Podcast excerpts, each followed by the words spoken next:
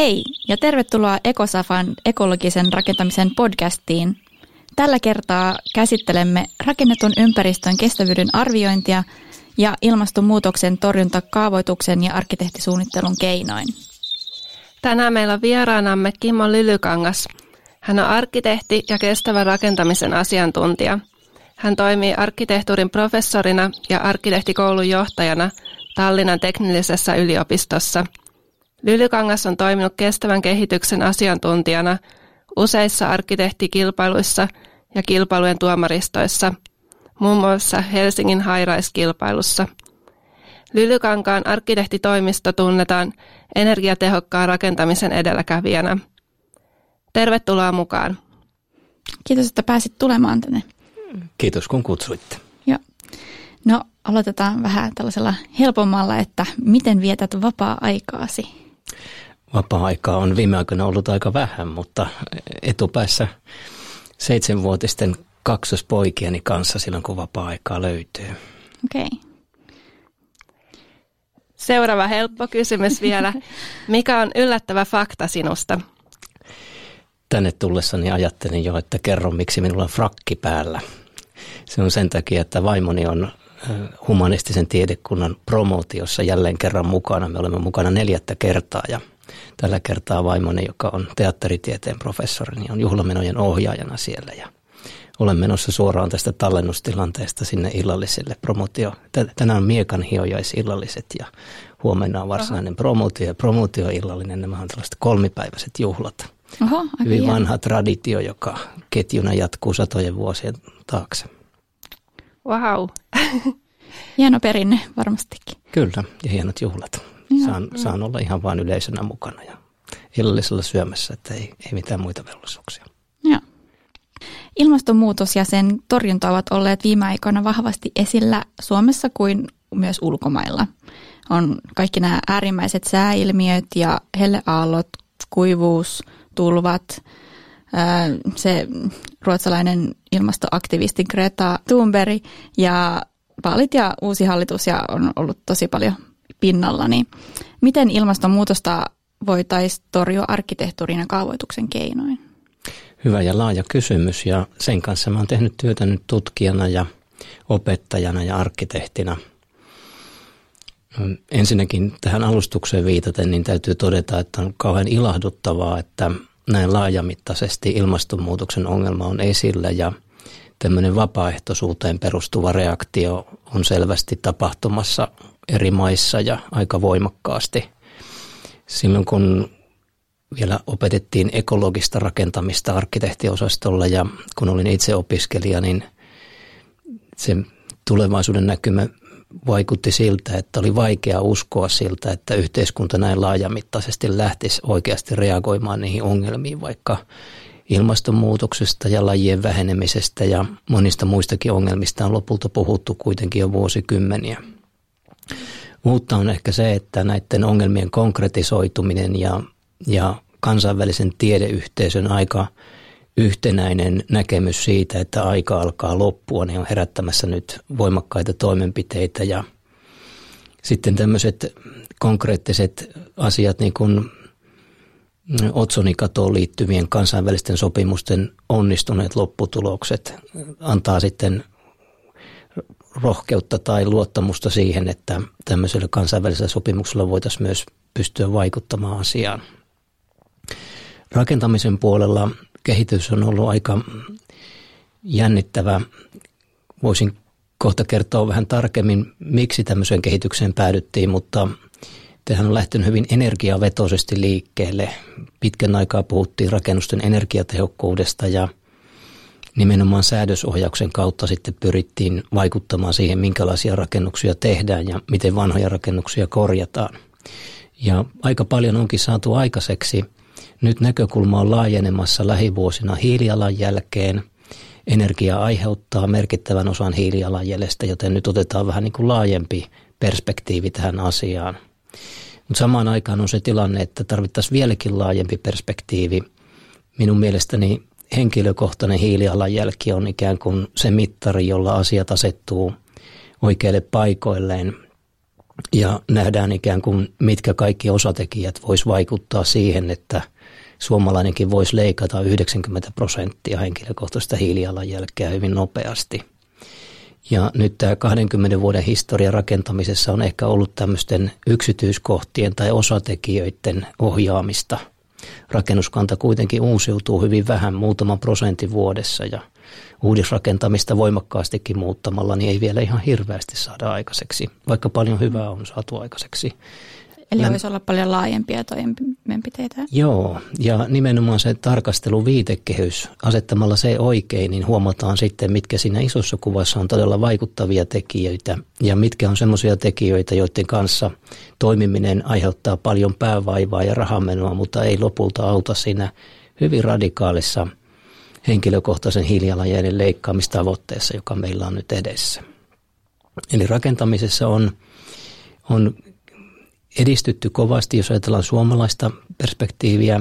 Uudet rakennukset on, on aika energiatehokkaita ja tarvitsee ikään kuin vähemmän energiaa ja samaan aikaan suomalainen verkkosähkö muuttuu koko ajan vähäpäästöisemmäksi ja sitä kautta hiilijalanjälki pienenee, mutta selvästi on nyt havaittavissa, että edessä on vieläkin laajempia ja radikaalimpia toimenpiteitä, joihin ei näillä, näillä aiemmilla toimenpiteillä oikeastaan vielä yhtään puututtu. Ja ollaan siinä tilanteessa, että tämmöiset elämäntapamuutokset ei voi enää tapahtua rakentamismääräyskokoelmaan tai regulaation ohjaamina, vaan niiden täytyy perustua vapaaehtoisuuteen. Ja nyt tämmöisen pitkän johdannon kautta niin siihen, miten arkkitehtuurilla ja kaavoituksella voidaan vaikuttaa ilmastonmuutoksen torjumiseen ja siihen sopeutumiseen, niin minun mielestäni se kaikkein olennaisin asia on, että aivan välittömästi pitäisi pyrkiä pohtimaan sitä, että minkälaiset asuinympäristöt on niitä, joissa tämmöinen tonnin hiilidioksidipäästön elämä on mahdollista. Ja oikeastaan vain sellaisia ympäristöjä tulisi tällä hetkellä enää kaavoittaa.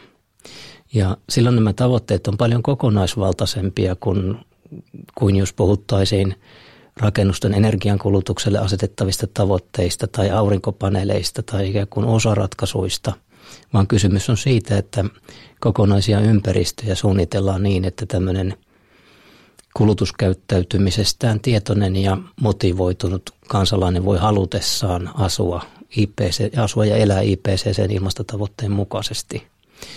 Ja jos nyt näin ei tehdä, niin luodaan ympäristöjä, joissa valveutuneinkaan asukas ei sitten pysty arkea järjestämään sillä tavalla, että ilmastotavoite toteutuu. Minun mielestä se on ikään kuin se iso viitekehys, iso tavoite, johon nyt pitäisi muut toimenpiteet sitten suhteuttaa. Millainen sellainen ympäristö olisi? On, tarkoittaako se käytännössä sitä, että tiivistetään kaupunkialueita tai muutetaan enemmän niin kuin maaseudulle tai mikä, mikä se niin kuin, Kysyt hyvää oikea ja, vastausta edessä? Kysyt hyvää ja kiistanalaista kysymystä. Tähän liittyy paljon tiedeyhteisön keskustelua ja poliittistakin kädenvääntöä. Mm, kun Seppo Junnilan työryhmä muutamia vuosia sitten julkisti ensimmäiset tutkimusraportit, joiden mukaan – yhdyskuntarakenteen tiivistäminen ei oikeastaan merkittävästi pienennä asukkaiden hiilijalanjälkeä, niin reaktiot oli aika jännittäviä. Johtava vihreä poliitikko julisti lehdessä, että tämä on moraaliton teko julkistaa tällaisia tutkimustuloksia. Ja toinen poliitikko kirjoitti yleisön osastolla, että vihdoinkin kuulemme totuuden. Eli tämä tutkimustulos, joka oli ihan tieteellinen tietyn menettelyn tai, tai laskentamallin tulos, niin politisoitu välittömästi – ja kysymys on siitä, että, että on aika laajalti uskottu siihen, että yhdyskuntarakenteen tiivistäminen on keskeinen keino päästä ilmastotavoitteisiin. No Seppo Junnila, professori Aalto-yliopistosta, käyttää tällaista menetelmää, jossa taloudellinen kulutus muutetaan hiilidioksidipäästöksi tällaisella hybridi LCA-menetelmällä, joka aika luotettavasti projisoi tilastollisesti seuratun taloudellisen kulutuksen hiilijalanjäljeksi – ja kiinnostava tulos oli tosiaan se, että korrelaatiota ei juurikaan ole olemassa. Se ikään kuin hautautuu muiden osatekijöiden alle. Ja sitten tietenkin tarkemmin ajattelen, kaupunkilaisjärjellä ajattelen, niin näin varmaankin on, koska jos pelkkä tiivistäminen meitä auttaisi, niin tilanne olisi hyvä. ihmiset ovat muuttamassa kaupunkeihin, megakaupunkeja tulee ja kaupungistuminen lisääntyy. Jos tämä riittäisi, niin, niin meillä olisi tilanne hyvin. Nyt kuitenkin Junnilan johtaman työryhmän viisi väitöskirjaa osoitti, että tällä hetkellä harvaan asutussa ympäristössä ikään kuin elämäntapaan kytkeytynyt hiilijalanjälki voi olla pienempi kuin kaupunkikeskustassa ja on, on ikään kuin vaikea löytää sitä kautta evidenssiä, että pelkällä tiivistämisellä päästäisiin hyvin tuloksiin. Ohjaan parhaillaan nyt siellä Tallinnan teknisessä yliopistossa diplomityötä, joka valmistuu ihan näinä päivinä ja tässä Priit Rannik-nimisen opiskelijan aiheena on ollut Turkuun rakennettava ekologinen asuinalue, joka rakentuu vähän Turun ulkopuolelle, ihan kohtuullisen matkan päähän kyllä, mutta ei varsinaisesti tiivistä kaupunkia, vaan Kaarinan kaupunkiin haluttaisiin maanomistajien toimesta tehdä uusin asuinalue. Ja tähän oli tavattoman kiinnostava kysymys, että voiko tämmöinen asuinalue olla ollenkaan ekologinen. Yhdysvalloissa on nyt kaupunkeja, jotka ovat kieltäneet kokonaan omakotitalokaavoituksen, koska ajatellaan, että omakotitalo on semmoinen asumismuoto, jolla päästötavoitteet ei toteudu, vaan yhdyskuntarakenne jatkaa hajautumista. Ja Britin diplomityö tarkasteli nyt sitten sitä, että voiko tämmöinen tonnin päästöjen elämä toteutua tämmöisellä uudella omakotitaloalueella. Ja hän teki aika huolelliset laskelmat ja suunnitelmat ja osoitti, että kyllä tämmöinen tonnin päästöbudjetti sallii vielä ihan hyvän elämän. Siinä voidaan matkustaa neljä kertaa viikossa Turun keskustaan töihin ja, ja mitä taitavammin rakennukset suunnitellaan, niin sitä enemmän tästä tonnin budjetista jää erilaisiin kunkin itse valitsemiin tekijöihin. Eli, eli asettamalla ikään kuin lähtökohdaksi tämmöisen tonnin päästöbudjetin, niin voidaan sitten seuraavaksi kysyä, että minkälaiset, minkälaisia talot saa olla, mm. kuinka monta metriä kullekin asukkaalle voidaan enimmillään varata ja miten liikkuminen tulisi järjestää ja kaikki lähtee ikään kuin purkautumaan siitä tavoitteesta, joka IPCCn ilmastotavoitteista voidaan johtaa. Ja tällä tavalla syntyy ikään kuin semmoinen linkki tämmöisen laajemman globaalin ilmastotavoitteen ja ihan tavallisen arjen välille. Nyt viime viikolla julkistettu Sitra-raportti tarkastelee juuri samaa asiaa, jossa, jossa tämmöiset eri elämäntapojen päästövaikutukset on purettu osatekijöiksi aika hyvin. Minun mielestä olisi kiireisin tehtävä meidän ammattikunnalle ruveta miettimään, että minkälaisissa maaseutuympäristöissä, kaupunkiympäristöissä, taajamissa voidaan viettää tämmöistä tonnin elämää ja mitä kaikkea se sitten vaatii, minkälaisia muutoksia se vaatii. Ja tästä päästään ikään kuin paljon paremmin kiinni näihin kaavoituksen ja rakennussuunnittelun osatekijöihin kuin että jos lähdetään yksittäisistä asioista liikkeelle ja mietitään, että siellä varmaankin pitää olla paneeleita tai pitää varmaankin käyttää ympäristöystävällisiä materiaaleja. Näin on, mutta ilman tämmöistä kokonaiskuvaa niin jää helposti sitten hahmottamatta, että kuinka paljon ja mikä merkitys näillä ratkaisuilla on ja mitä niillä lopulta voidaan ratkaista. Niinpä. Tämä on tosi mielenkiintoinen oli joo. Näkökulma. Mites ne, onko se sitten se koko asuinalue niin uudisrakentamista?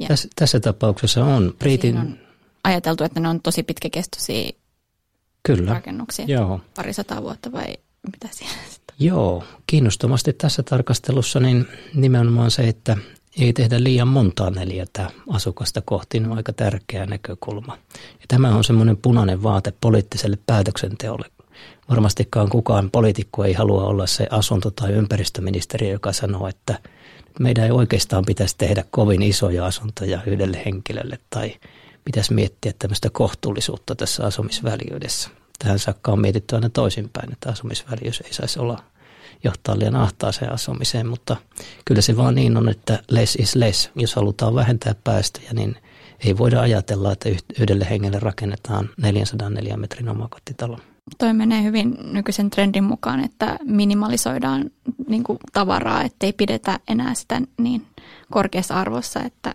pienemmät asunnot riittää, jos ei ole sitä tavaraa. Joo, joo. ja sitten taas arkkitehdin näkökulmasta kiinnostavaksi tulee, että onko esimerkiksi tällaisia yhteisiä tiloja tai toimintoja, jotka tuottaa sellaista elämänlaatua lisäämättä kohtuuttomasti sitten sitä hiilijalanjälkeä voiko joku palvelu korvata omistamisen, tästä on paljon keskusteltu. Ja minusta tämä ihan sama tarkasteluviitekehys toimii Pasilan korkeissa toimistotaloissa ja Turun tämmöisessä pienimuotoisessa ekokylässä. Et ihan sama ilmastotavoite on molemmissa ympäristöissä saavutettava ja jos me suunnitellaan tulevaisuutta varten, niin se on aika oikean osuva arviointikehys sitten sille, että tehdäänkö oikeasti ympäristöystävällisiä ratkaisuja. Onko siellä mahdollista tämmöinen ilmastotavoitteen mukainen elämä vai ei? Tämä on mielenkiintoinen. Ähm, onko sitten niin kuin rakentamisessa, niin kun sanoit, että energiatehokkuutta ei enää niinkään katsota, niin onko siinä sitten se elinkaari tavallaan enemmän se, mitä, mitä nykyisin sitten niin kuin tarkastellaan rakennuksen elinkaaria alkaen ihan siitä, mistä materiaalit tulee ja loppuen siihen, mihin ne sitten mahdollisesti purettuna päätyvät tai Energiatehokkuus on edelleen tärkeä asia, mutta tässä laajemmassa viitekehyksessä sen merkitys päästöihin nähden asettuu ikään kuin oikeaan, oikeaan mittakaavaan ja oikeaan asemaan. Että nykyään standardin, eurooppalaisen standardin mukaisesti ajatellaan, että rakennuksen elinkaari koostuu tuotevaiheesta eli materiaalin valmistuksesta, rakennusvaiheesta eli siitä, miten se rakennus laitetaan pystyyn siellä rakennuspaikalla, käyttövaiheesta, johon kuuluu energian käyttö ja huolto ja korjaukset ja sitten purkuvaiheesta – ja tämmöinen ajattelu on tulossa suomalaisen, suomalaisiin rakentamismääräyksiinkin nyt lähivuosina.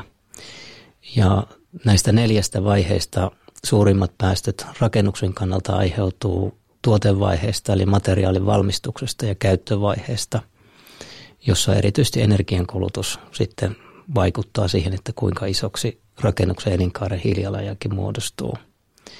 Ja usein jää huomaamatta, että myös sillä materiaalipuolella energia vaikuttaa. Eli materiaalin valmistus kuluttaa energiaa ja se tuotteen hiilijalanjälki itse asiassa syntyy aika paljon siitä energiasta, mitä tuotteen valmistukseen on käytetty. Esimerkiksi puurakentamisen osalta tämä tarkoittaa sitä, että tällaisessa hiilijalanjälkitarkastelussa puuraaka-aine on elinkaaren yli hiilineutraalia, sillä ei oikeastaan ole päästöjä, kun – noin 7-80 vuoden aikana puu sitoo hiilidioksidia ja purkuvaiheessa sitten vapautuu ja nyt voidaan tarkastelussa sitten pitää tätä nollana.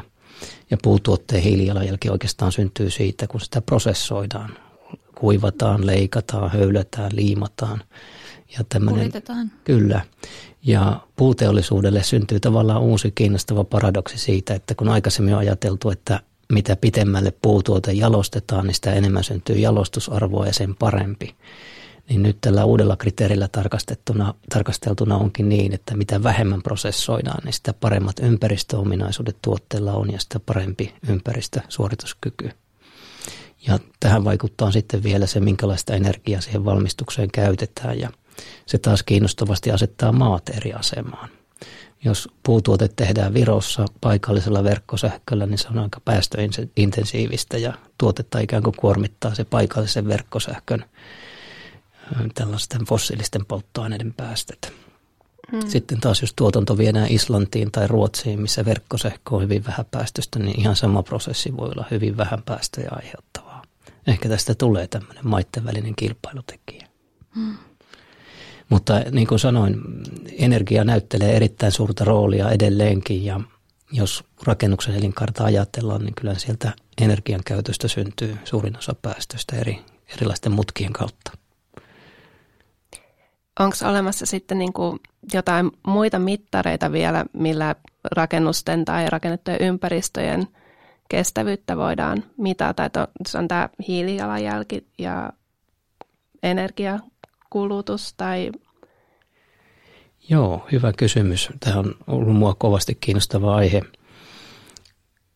Mä oon kertonut tämän tarinan ikään kuin sillä tavalla, että kun kestävän kehityksen käsitettä alettiin soveltamaan rakentamiseen ja yleistyi tämmöinen kestävän rakennuksen tai kestävän rakentamisen käsite, niin samalla huomattiin, että se on hirveän laaja, laaja käsite. Mä oon käyttänyt opetuksessani sellaista vertausta, että se on oikeastaan tällainen kestävä kehitys on oikeastaan tällainen enemmän eettinen periaate kuin mikään käsite, jonka voitaisiin joka voitaisiin määritellä kovin yksilitteisesti.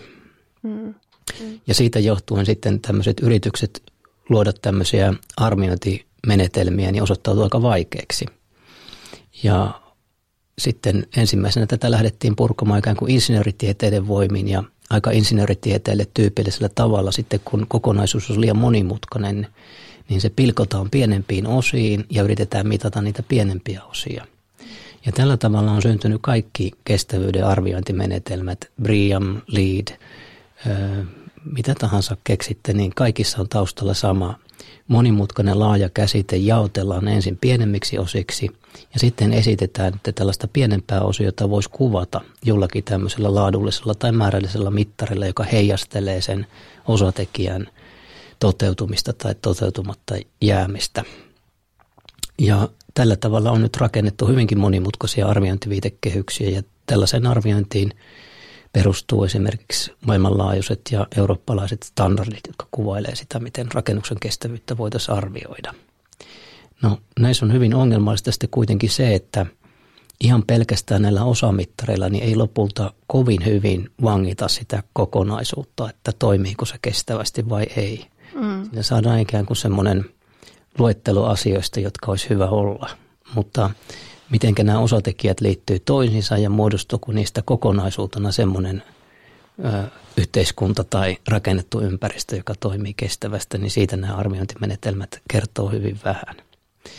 Ja mua itseeni on sekä käytännössä että tutkimuspuolella kiinnostanut enemmän tällainen systeemiajatteluun perustuva kestävyyden arviointi, jossa ei niinkään olla kiinnostuneita mittaamaan niitä osatekijöitä, vaan yritetään ymmärtää, että miten osaset liittyy toisiinsa ja – vaikuttaa toisiinsa. Ja monesti kun on joutunut arvioimaan vaikeita asioita, niin kuin kerran multa kysyttiin, että suuri, suuri suomalainen kaupunki kysyy, että kannattaako meidän rakentaa tämmöinen uusi osakeskus tähän paikkaan. Ja yritin sitten miettiä, että millä menetelmällä nyt pystyn antamaan jonkunlaisen luotettavan vastauksen ja katsoin näitä arviointiviitekehyksiä ja muita ja totesin, että näistä ei ole mitään hyötyä. Että se, että mä pilkon tämän pienemmiksi osatekijöiksi, niin ei auta kyllä yhtään vastaamaan tähän kysymykseen. Ja yllättäen sitten kaikki ne mallit, joilla alkoi ratkaisuja löytymään, niin on tämmöisiä systeemiajattelun keinoja. Yksi niistä esimerkiksi oli tällainen zoom out, eli kun on pulma käsissä, niin peruutetaan vähän taaksepäin ja katsotaan, minkälaisen kokonaisuuden osa tämä arvioitava asia on.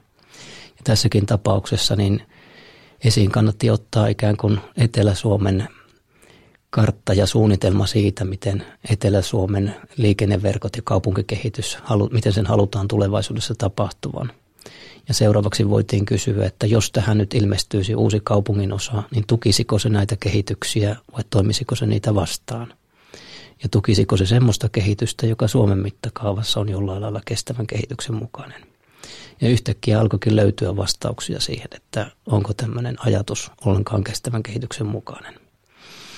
Ja tämmöiset havainnot, näitä oli paljon muitakin, niin alkoi osoittaa, että arkkitehdelle varsinkin tämmöinen indikaattorijärjestelmä ei ole kovin hyödyllinen. Mm. Se on hyvä silloin, jos halutaan verrata samanarvoisesti kahta olemassa olevaa rakennusta tai, tai saada jonkunlaista yksittäistä lukuarvoa, että tämän kestävyys on 100 ja tämän on 110. Jos tämmöisiä vertailuja halutaan tehdä, niin silloin siitä on hyötyä. Mutta silloin kun halutaan luoda uutta, niin tämmöinen arviointimalli on aika hyödytön. Se toimii korkeintaan muistilistana. Ja sen takia mielestäni olisi tärkeää miettiä, että millä muulla tavoin voidaan hahmottaa kestävää toimimista ja kestävää kehityksen mukaisuutta kuin tämmöisillä pilko- ja mittaamenettelyillä, jotka meidän ammattikunnalle varsinkin on aika hyödyttömiä. Joo, ja mä luulen varmaan sellainen mittaaminen tai sillä, niin se on ehkä sellainen lisähomma arkkitehdeille, mitä ei ole niin tähän mennessä niinkään totuttu edes tekemään niin energian tehokkuuden mittaamista tai muuta, että se on ehkä arkkitehdille enemmän niin ominaispiirre, että hän osaa niin miettiä sitä kokonaisuutta ja katsoa niin suunnitelmaa sitten laajemmassa mittakaavassa ja mitä vaikutuksia sillä on sitten niin ympäristöön tai toisinpäin. Että. Olet ihan oikeassa, että myös tämmöinen eri osatekijöiden suhteuttaminen toisiinsa on enemmän meille luonteenomaista mm. kuin tämmöinen. Ja mielestä on insinööritieteiden menetelmä tämä mit, mittaaminen, että semmoinen aika tyypillinen toimintamalli, joka monessa, monessa problematiikassa on erittäin hyvä ja, ja kyllä tässäkin kestävyyden arvioinnissa tällä tavalla on, on hyötyjä. Jos nyt halutaan vertailla tai luoda kannustimia rakennuttajille, niin tämmöiset mm. pisteytykset voi toimia hyvin, mutta – kovin pitkälle niillä ei, ei päästä. Ja kun kysyit tuossa aikaisemmin, että miten muuten kestävyyttä voitaisiin mitata, niin hiilijalanjälki on yksi ja tärkeä, mutta samaan aikaan tiedetään, että rinnalle on nousemassa muita huolia. Näille kaikille kestävyyshuolille on oikeastaan yhteistä se, että ne johtuu maapallon liiallisesta väkiluvusta. Eli jos väkiluku olisi pienempi, niin se, miten kulutetaan tai miten asutaan, ei olisi niin kriittistä. Mutta kun tämä kulutus kertautuu niin isolla väkimäärällä, niin maapallon rajat vaan tulee eri asioissa vastaan. Ja esimerkiksi tämä mikromuovin kertyminen meri on musta jo lähestymässä mittakaavaltaan ihan samaa kuin ilmastonmuutos, että se vaatii nopeita toimia ja seuraukset on todella vahingollisia, jos ei tätä saada pysähtymään ja ollaan aika alkuvaiheessa vielä tässä tämmöisen ongelman torjumisessa tai arvioimisessa. Ja jos otetaan vaikkapa eurooppalainen tai maailmanlaajuinen kestävyyden arvioinnin standardi, niin ei sieltä löydy semmoista arviointia, jossa puututtaisiin mikromuoveihin, että, että ongelmia tuntuu tulevan lisää ja monet niistä on paikallisia. Sekin liittyy tähän, tähän tällaisten arviointikehysten problematiikkaan. Me on tuonne Tallinnaan kehittänyt uutta opetusohjelmaa ja miettinyt, että miten me käsitellään tätä kestävyyttä, että miten me voisin sen parhaan osaamiseni tuoda siihen koulutusohjelmaan mukaan. Ja mä oon kehittänyt siihen ikään kuin uudenlaista arviointimenettelyä, jossa sekä paikalliset, alueelliset että globaalit kestävyyden ongelmat on tavallaan sille kokijalle samanarvoisia. Että meillä on, asukkaalle on yhtä iso ongelma, jos öljy saastuttaa lähilammen, kuin jos, jos ilma käy aikaisesti hengitettäväksi. Ne on, on niin kuin yhtä tärkeitä, vaikka toinen on hyvin paikallinen ja toinen globaali. Ja, ja tässä meidän ajattelun ytimessä on tällainen adapting man, eli äh, mukautuva ihminen ja ajatus siitä, että me toivotaan, että meiltä valmistuvat opiskelijat auttaa yhdyskuntia ja ihmisiä sopeutumaan näihin aika isoihin muutoksiin, joita, joita seuraa muun muassa ympäristöongelmista ja väestön ikääntymisestä ja erilaisista muista tämmöisistä kestävyyden alla tapahtuvista isoista kehityksistä luonnonvarat hupenee ja samalla me niitä vähäisiä luonnonvaroja tuho, turmellaan meidän omilla toimilla. Niin, kyllä.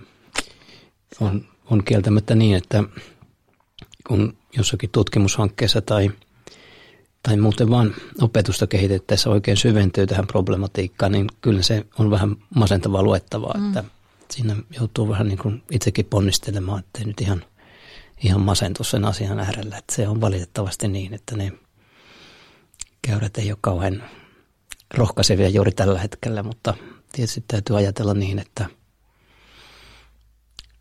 nopeisiin muutoksiin on pystytty ja etenkin nuoret ihmiset on hyvin motivoituneita tekemään isojakin muutoksia. Että alussa viittasit Greta Thunbergiin, niin tämän tyyppiset ei pelkästään ole sellaista moraalista sormenheristelyä, vaan mun mielestä se on rohkaiseva merkki, että ihmiset, nuoremmat ihmiset on valmiita ottamaan vastuuta aika paljon näissä asioissa. Mainitsit tämän Tallinnan arkkitehtikoulun, niin onko, oletko huomannut, kun olet ollut myöskin Aalto-yliopistossa opettamassa, että onko niin tätä energia tehokkuutta ja kestävää kehitystä käsitelty eri tavoin niin eri maissa. Osaatko kertoa siitä vähän enemmän? Joo, mä oon opettanut kolmessa koulussa Aallossa kymmenkunta vuotta ja Uumajan arkkitehtikoulussa pari vuotta ja sitten Tallinnassa ja ne on kyllä hyvin erilaisia toimintaympäristöjä. Aallossa ehkä kestävyys on jotenkin vasta vahvemmin tulossa siihen opetukseen. Mulla on se näkemys, että mä oon itsekin siis Aallosta valmistunut tai teknisestä korkeakoulusta, niin uskallan sanoa vähän kriittisestikin siitä, vaikka se on erittäin hyvä koulu, niin se on hyvin pragmaattinen opetus, mikä siellä saadaan, että tässä on tontti ja tässä on tilaohjelma ja jos olet taitava arkkitehti, niin näistä syntyy jotakin semmoista, mitä ammattikunta pitää hienon näköisenä. Ja, ja tuota, Uumajassa mä tormasin ihan toisenlaiseen ajatukseen siitä, mitä arkkitehti voi tehdä ja miten kestävyyttä voidaan lähestyä. Siellä oli tämmöinen Peter Kjärrin ja Walter Unterreinerin kehittämä Laboratory of uh, Sustainable Architectural Production koulutusohjelma tai maisteriohjelma, johon mä menin opettamaan. Ja etenkin tämä professori Unterrainer ajatteli kiinnostavasti, että arkkitehti voi olla tämmöinen julkinen intellektuelli, jonka tehtävänä on puuttua havaitsemiinsa ongelmiin siinä ympäristössä, missä hän toimii ja käynnistääkin hankkeita ja toimia ikään kuin paljon riippumattomammin siitä, mitä tilaaja keksii tilata tai yhdyskunta keksii, keksii rakentaa ja ottaa niin kuin aloitteet omiin käsiinsä.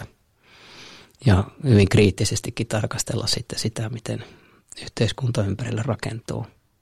Se oli minusta hyvin kiinnostavaa ja opiskelijat oli hyvin valveutuneita ja tämmöinen ajattelu johti siinä koulutuksessa siihen, että siinä oltiin niin kuin hyvin laajasti kiinnostuneita suunnittelualueen tilanteista ja ongelmista ja niihin puututtiin sitten hyvin niin eri tavoin suunnitteluratkaisuissa ja tähän liittyy tämmöinen hyvin syvällinen rakennuspaikan analyysi, että ennen kuin tehdään mitään, niin se todella tunnetaan tarkasti se paikka. Ja mun täytyy tunnustaa, että tämän jälkeen mun oli vaikea opettaa Aallossa, kun musta sitä puuttu tai täysin olennainen komponentti, tämmöinen kriittinen ajattelu ja rakennuspaikan syvällinen tuntemus. Mä, mä tunnustan hermostuneeni kaksi kertaa kahtena vuonna opettaessani opiskelijoille siitä, että semmoinen, semmoinen komponentti puuttu ja eihän se tietenkään heidän vikansa ollut, vaan opettajan vika opettajan se olisi pitänyt jotenkin sinne tuoda. Mutta se on ehkä laajempi tämmöinen opetuskulttuuri, jonka siinä pitäisi sitten muuttua. Tai pitäisikö muuttua, se on vielä toinen asia, mutta sen uumajan jälkeen se tuntuu ohuelta semmoinen lähestymistapa, jossa vaan hyväksytään, että jaha, tämmöinen tehtävä, minä ratkaisen sen nyt tyylikkästi ja siinä ollaan sitten tyytyväisiä. Tallinnassa taas Tallinnassa on hyvin toisenlainen tilanne. Tallinnan tekninen yliopisto on Viron ainoa teknillinen korkeakoulu. Ja sieltä puuttuu esimerkiksi VTTn kaltainen toimija, joka olisi tämmöinen auktoriteetti tekniikan kehitykseen liittyvissä asioissa yliopistomaailman ulkopuolelta. Ja näin ollen ollaan siinä tilanteessa, että tämä teknillinen yliopisto kantaa harteillaan koko sen yhteiskunnan odotuksia liittyen tämmöiseen tekniseen kehitykseen ja sen tuomaan hyvinvointiin – ja mulla on semmoinen vaikutelma, että Virossa ehkä uskotaan vähän vilpittömämmin siihen, että tämmöinen tekniikka ratkaisee ongelmia ja tuo hyvinvointia. Ja tämä TALTEK eli Tallinnan tekninen yliopisto vastaa siihen haasteeseen kyllä hyvin.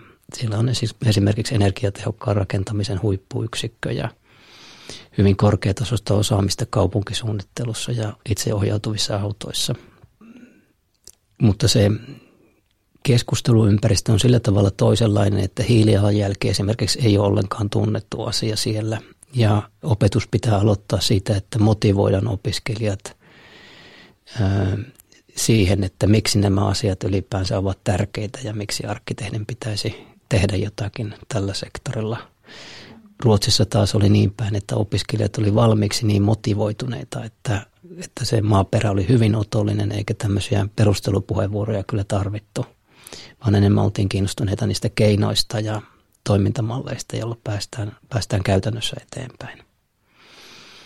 Virossa taas sitten tilanne on sillä tavalla erilainen, että siellä olisi hyvin suuri tilaus esimerkiksi hajautetulle uusiutuvan energian tuotannolle. Viron verkkosähkö on hyvin päästöintensiivistä, vielä enemmän päästöjä aiheuttavaa kuin Puolassa esimerkiksi. Se sen verkkosähkön korvaaminen aurinkopaneelilla olisi todella kannattavaa. Ja, ja tämmöisellä olisi tilaus, mutta en ole kyllä paneeleja siellä juuri nähnyt, että siinä on itselleni työtehtävää ihan selvästi edessä. Sitten taas on tämmöisiä osa-alueita, joissa Viro on selvästi Suomea edellä. Esimerkiksi päivänvalotutkimus on siellä Taltekissa erittäin korkeatasosta ja Suomessa ei oikein edes ole päivänvalotutkijoita. Ja meidän rakennusmääräykset on ainoa pohjoismainen rakennusmääräyskokoelma, jossa ei anneta tällaisia numerisia tavoitteita sisätilojen päivänvalo-olosuhteille. Virossa taas on hyvin edistyksellinen päivänvalo-ohjaus ja arkkitehdit laskee hyvin tarkkaan suunnitelmiensa päivänvalo-olosuhteet ikään kuin varmistaen sen, että kaikki tilat ja asunnot saa riittävästi päivänvaloa. Nyt on ihan hiljattain julkaistu tämmöinen eurooppalainen standardi, jossa asetetaan aika kunnianhimoisia tavoitteita sisätilojen päivänvalo-olosuhteille. Ja se tulee olemaan kyllä shokki Suomessa, jos siihen halutaan, halutaan, niin kuin, tai halutaan ottaa se vakavasti ja ruveta noudattamaan sitä. Miltä on puuttunut tämmöiset arviointimenetelmät, niitä ei edes tunneta, nimikkeistöä puuttuu ja tämmöinen päivänvalo-olosuhteiden arvioinnin, sen laajempi käyttöönotto olisi aika pitkän työn takana – ja Virossa tämä tilanne on tosiaan, tosiaan vähän pitemmällä. Siellä juuri tänne tullessani, niin ystäväni, meidän koulutusohjelman johtaja soitti mulle kokouksesta, jossa Viron arkkitehtiliiton hallitus keskustelee siitä, että voitaisiko tämä eurooppalainen standardi ottaa käyttöön välittömästi. Ja heitä kiinnosti se, että miten Suomi reagoi. Minun piti samoin sanoa, että Suomessa ei tiedetä tästä standardista vielä mitään. Kohta ne tietää. Kyllä. Eli tämmöinen yksi osa-alue siellä selvästi on tosi pitkällä ja on, on varmasti muitakin. Esimerkiksi digitalisaatio on tosi pitkällä. Virossa ei tehdä kaupunkimalleja, vaan siellä tehdään maamalli. Koko, koko Viron rakennuskanta on digitaalisessa mallissa kahden vuoden kuluttua. Se prosessi on käynnissä ja, ja se on tietysti työvälineenä semmoinen aika kiinnostava, että arkkitehtien ja kaavoittajien keskeisin työväline onkin tällainen, tällainen tietokanta ja malli, jossa jossa löytyy niin kuin visuaalisesti kaikki Viron rakennukset pienemmistä mökeistä isompiin rakennuksiin, mutta myös kaikki tontteihin ja rakentamiseen liittyvä tieto on siellä. Että ei ole enää erillisiä virastoja, joista haetaan tontin numeroita tai omistajia tai osoitetietoja, vaan tulee olemaan yksi 3D-malli, jossa kaikki tiedot on. Ja heillä on vertailukohtana maailman edistyksellisimmät kaupunkimallit Singaporesta ja Rotterdamista, että se on hyvin kunnianhimoinen hanke kuinka pitkään tuo hanke on jo kestänyt? Tai voisi kuvitella, että se on varmaan ollut pitkä prosessi, kunnes ollaan päästy tuohon vaiheeseen. Hyvä kysymys. Mäkin kuvittelin, että se on hidasta ja työlästä ja siellä on joku ihmeellinen eurooppalainen rahasampo nyt pyörittämässä tätä.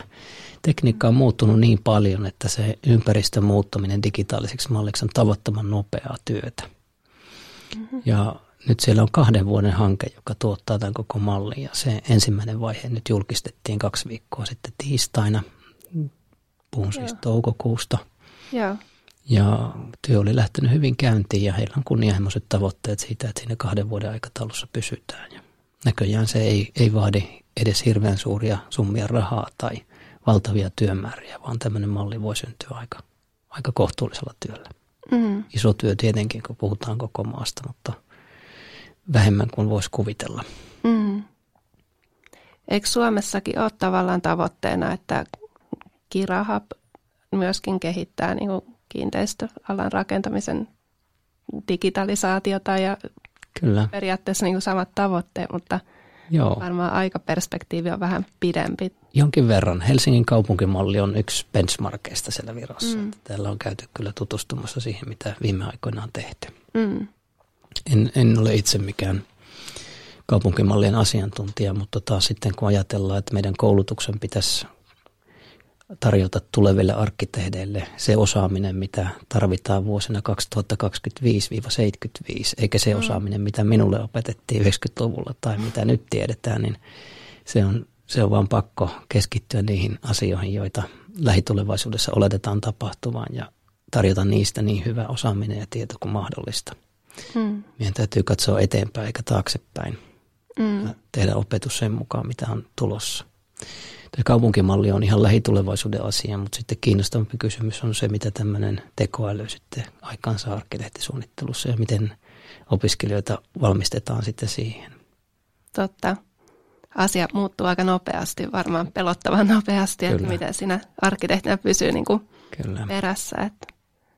Noi Suomen rakentamismääräyskokoelmaa ja rakentamista koskevia asetuksia uudistettiin vuonna 2018, niin Mitkä ovat näitä merkittäviä uudistuksia energiatehokkuuden kannalta? Rakentamismääräyskokoelman uudistus perustui tämmöiseen lähes nolla-energia rakentamisen tavoitteeseen, joka koski, koski kaikkia EU-maita. Siinä oli taustalla tämmöinen direktiivi, EPPD-direktiivi, rakennusten energiatehokkuusdirektiivi.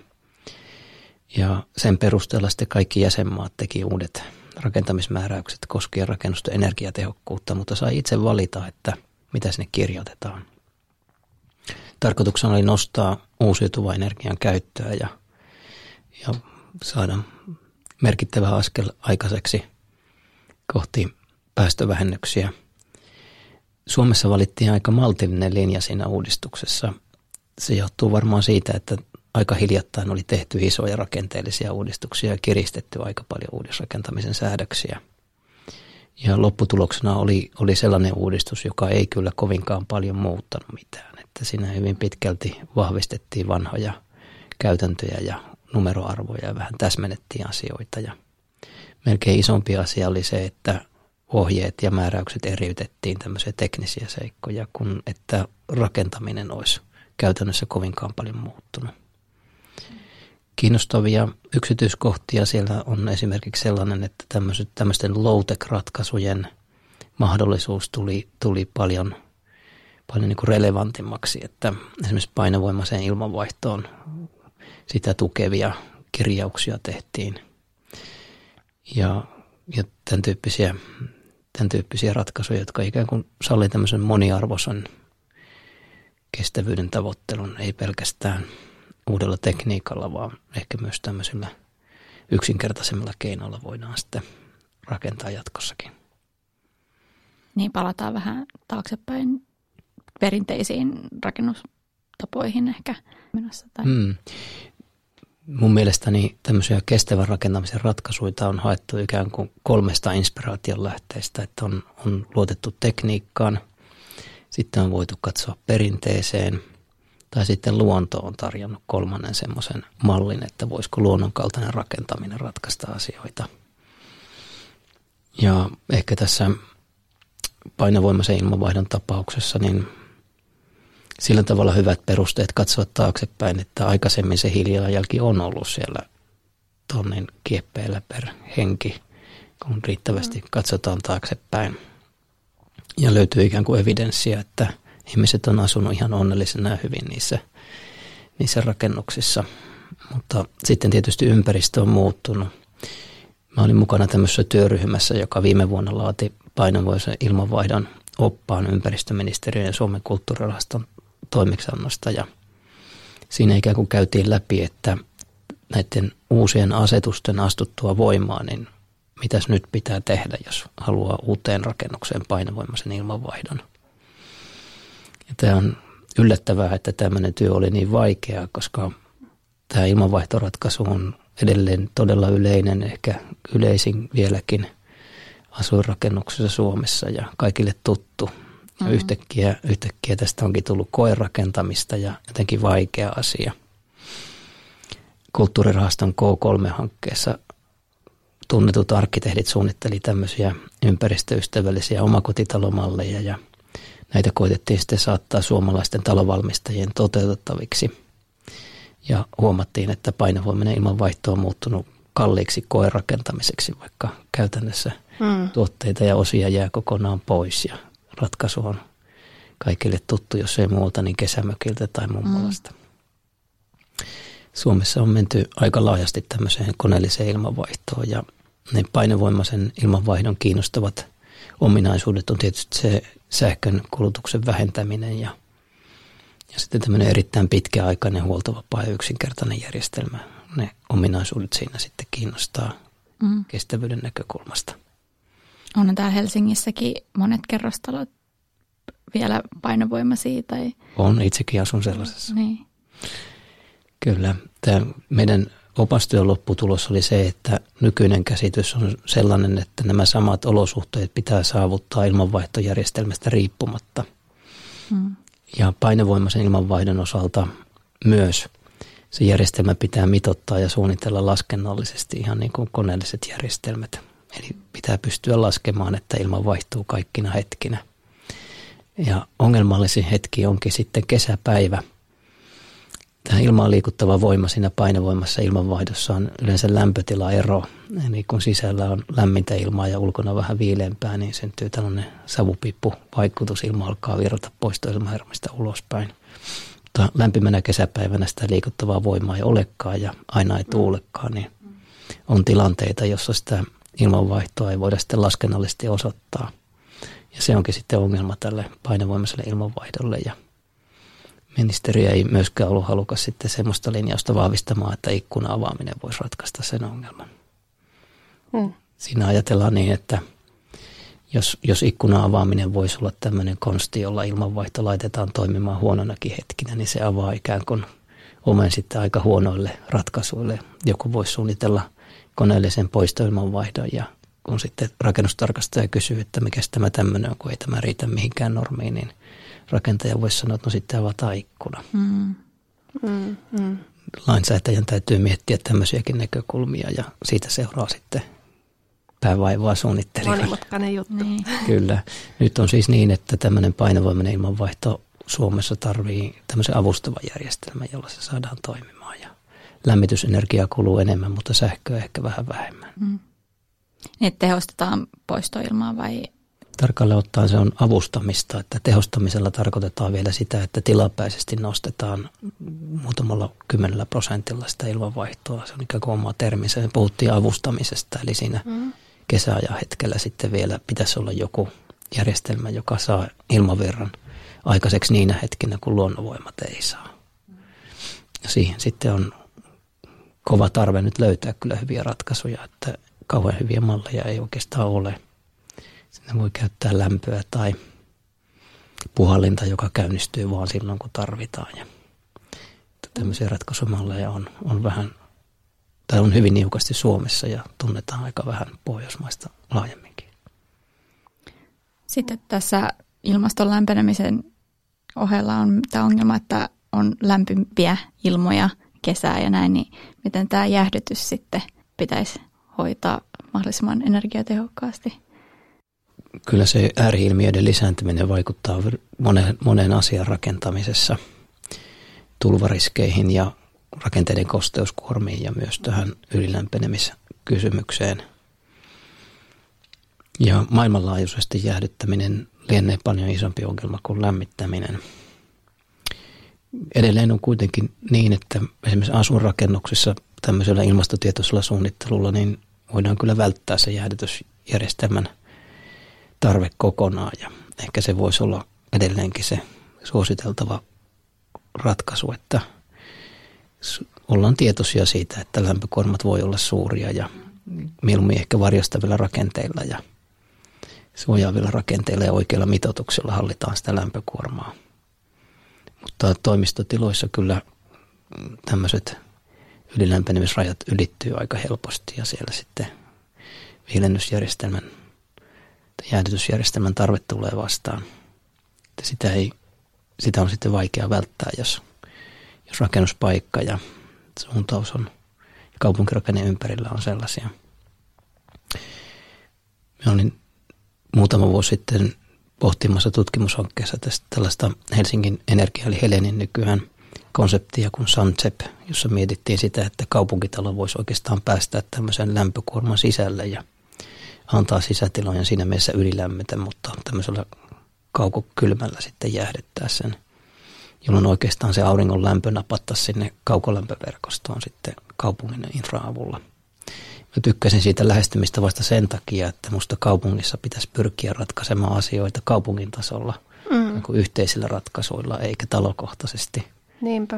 Ja siinä mielessä esimerkiksi nollaenergiatavoite on vähän hassu ja taas sortuu vähän siihen osaoptimointiin, että koko kaupungin idea on siinä, että tehdään asioita yhdessä ja infrastruktuuri on yhteinen, niin kyllä myös näitä energia-asioita pitäisi mieluummin ratkaista yhteisten järjestelmien ja kokonaisuuden tasolla, kun asettaa tavoitteita sitten yksittäiselle talolle. Kyllä. Hmm.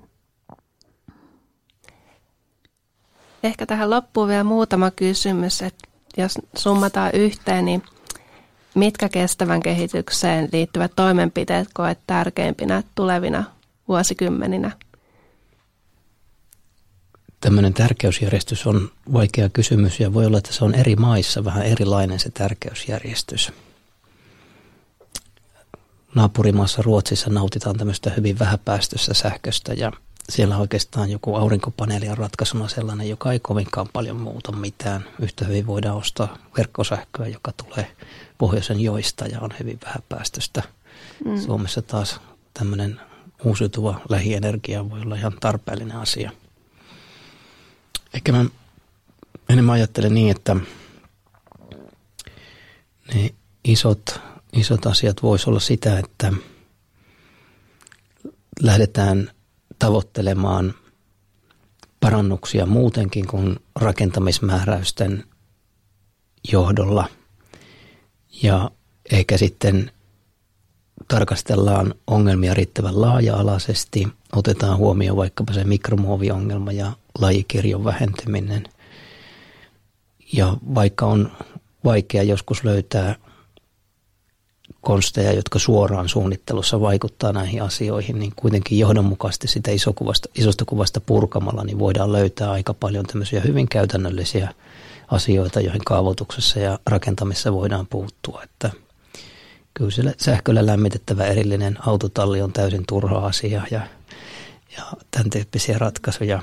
Ja jos mietitään vaikka sitä asumisväljyyttä, niin en lähtisi ensimmäisenä heristämään sormea niille, jotka rakentaa isoa omakotitaloa, vaan mä oon antanut opiskelijoille ohjeen siitä, että suunnittele talo sillä tavalla, että sillä voidaan asua sillä tavoitteellisella väljyydellä. Eli löytyy riittävä määrä makuuhuoneita ja vuoteen paikkoja. Ja jos joku nyt sitten asuu sitä aluksi vähän aikaa niin kuin tarpeettoman väljästi, niin rakennuksen elinkaari on kuitenkin 100 vuotta. Että jos seuraavat 80 vuotta sitä asutaan kohtuullisella väljyydellä, niin tämä on kuitenkin mennyt ihan hyvin. Eli tämmöisiä mahdollistavia keinoja on vaikka kuinka paljon, kun aluksi vaan mitoitetaan asioita pitkäikäiseksi ja kestäviksi.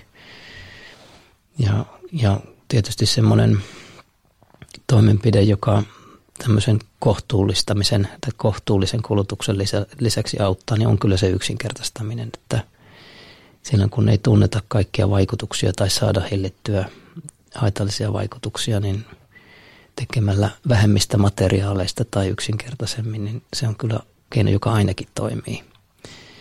Ja silloin on ikään kuin helpompi kontrolloida erilaisia vaikutuksia, jos ikään kuin materiaalipalitte on vähän soppeampi. Kyllä sieltä mun mielestä voi löytyä hyviä ratkaisuja, joita kannattaisi tutkia, tutkia lisää. Ekologinen rakentaminen koetaan usein tosi hankalaksi ja kalliiksi ja vähän erikoisjutuksi, niin miten siitä voisi tehdä kilpailukykyinen normaaliin rakentamiseen nähden tai haluttavaksi?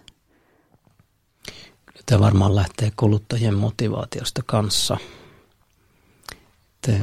ensinnäkin sen ympäristökuorman näkyväksi tekeminen on varmaan ensimmäinen asia ja siinä tämmöiset ympäristöselosteet auttaa kyllä kovasti, että tämmöinen yleis- eurooppalainen järjestelmä ympäristöselosteista on nyt yleistymässä ja siitä nähdään ikään kuin eri materiaalin ympäristövaikutuksia. Tämmöinen ympäristökuorman läpinäkyväksi tekeminen tai tunnetuksi tekeminen on varmaan ensimmäisiä asioita ja vasta sen jälkeen voi, voi niin kuin alkaa toivoa, että valveutuneet kuluttajat tekee valvotonta valintoja. Se on mahdotonta, jos ei tiedetä, tiedetä riittävästi. Minusta se informaatio-ohjaus olisi keinossa, keinovalikoimassa aika, aika kärjessä. Ja kyllä tämmöinen yleinen ilmapiiri ja tietoisuus varmaan lisää niin vapaaehtoispohjalta näiden, näiden valintaa. Osaltaan tämmöiset ympäristöarviointityökalut, priemit ja liidit, joissa saadaan tähtiä seinälle, on jo tehnyt tätä rakennuttajien keskuudessa ja tietysti se on, voidaan, voidaan niin kritisoidakin sitä, sitä, mutta varmaan jotain on saatu jo aikaiseksi näilläkin työkaluilla, mm. että mm sillä tavalla ei, ei voi ihan pelkästään vähätelläkään, mutta varmaan näitä mekanismeja tarvittaisiin lisää.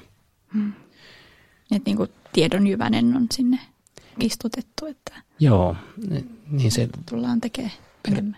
Vertailtavuus on tuonut sen hyvän puolen, että silloin kun rakennuttaja haluaa paistatella niin kuin vihreässä valossa, niin sitten tarvitaan jonkunlainen taulu seinälle tai arviointimenetelmä. Että kyllä se paljon on vienyt asioita eteenpäin, vaikka esitinkin tässä kriittisiä näkemyksiä siitä. No ihan viimeinen kysymys, että mikä on viimeisin ekotekosi?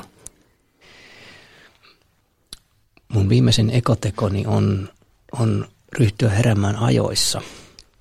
Se liittyy siihen, että hyvin useana aamuna mä lähden Tallinnaan laivalla ja valitettavasti en voi välttää sitä laivamatkailua tässä nykyisessä työssäni. Mm voin, voin tietysti yöpyä siellä vähän nykyistä enemmän ja sillä tavalla pienentää tuon laivamatkan aiheuttamaa hiilijalanjälkeä, mutta se aikainen herääminen liittyy siihen, että kun herään aikaisin, niin mä voin pyöräillä satamaan ja tehdä tämän työmatkan niin sillä tavalla vähän ympäristöystävällisemmin. Että se varmaan on se viimeisin asia. Mun täytyy tunnustaa, että mä nyt ihan hirveän monipuolisen valveutunut kuluttaja ole, että monesti mun vaimoni huomaa paljon nopeammin erilaisia asioita, joita arjessa voisi parantaa. Ja jotenkin tuntuu, että, että enemmän siellä ammattiminän puolella niin kun huomaa niitä ongelmakohtia kuin ehkä arjessa. Kyllä me asutaan, uskoisin ihan ympäristötietoisesti, mutta siellä suunnittelupuolella ikään kuin oma silmä on kehittynyt paljon tarkemmaksi kuin ihan omassa arjessa huomaamaan niitä asioita. Että tuonne ei pitäisi olla tuolla tavalla, vaan se voisi olla paremmin. Muovin vähentäminen on mulla itselläni ollut kyllä nyt sellainen seuraava agendalla oleva asia. Ja sitä mä oon vähän jo tehnytkin, mutta en ehkä vielä se niin syystä. tosi vaikea. Muovi on kyllä luikerello niin kaikkeen kulutukseen niin pitkälle. Mm. Ihan muovittoman talonkin tekeminen on erittäin vaikeaa. Mm. Taas niin kuin mm. äsken sanoin, niin muoviton talo on mulle ehkä niin kuin tutumpi haaste kuin se, että miten omassa arjessa pääsisi kaikista esimerkiksi pakkausmuovista mm. eroon, niin on, on erittäin vaikeaa. Ei, mutta kiitos tosi tosi paljon mielenkiintoisesta keskustelusta. Ja Kiitoksia. Tosiaan mielenkiintoinen. Heräsi paljon niin kuin, silleen, ideoita, mitä voisi Kyllä. itsekin suunnittelijana tai sitten omassa arjessa kehittää asioita. Ja lisää opiskeltavaa kyllä itsellekin tässä. Niin, kiitoksia. Oli tosi kiva olla keskustelemassa näistä asioista. Että on tärkeä, tärkeä kysymys.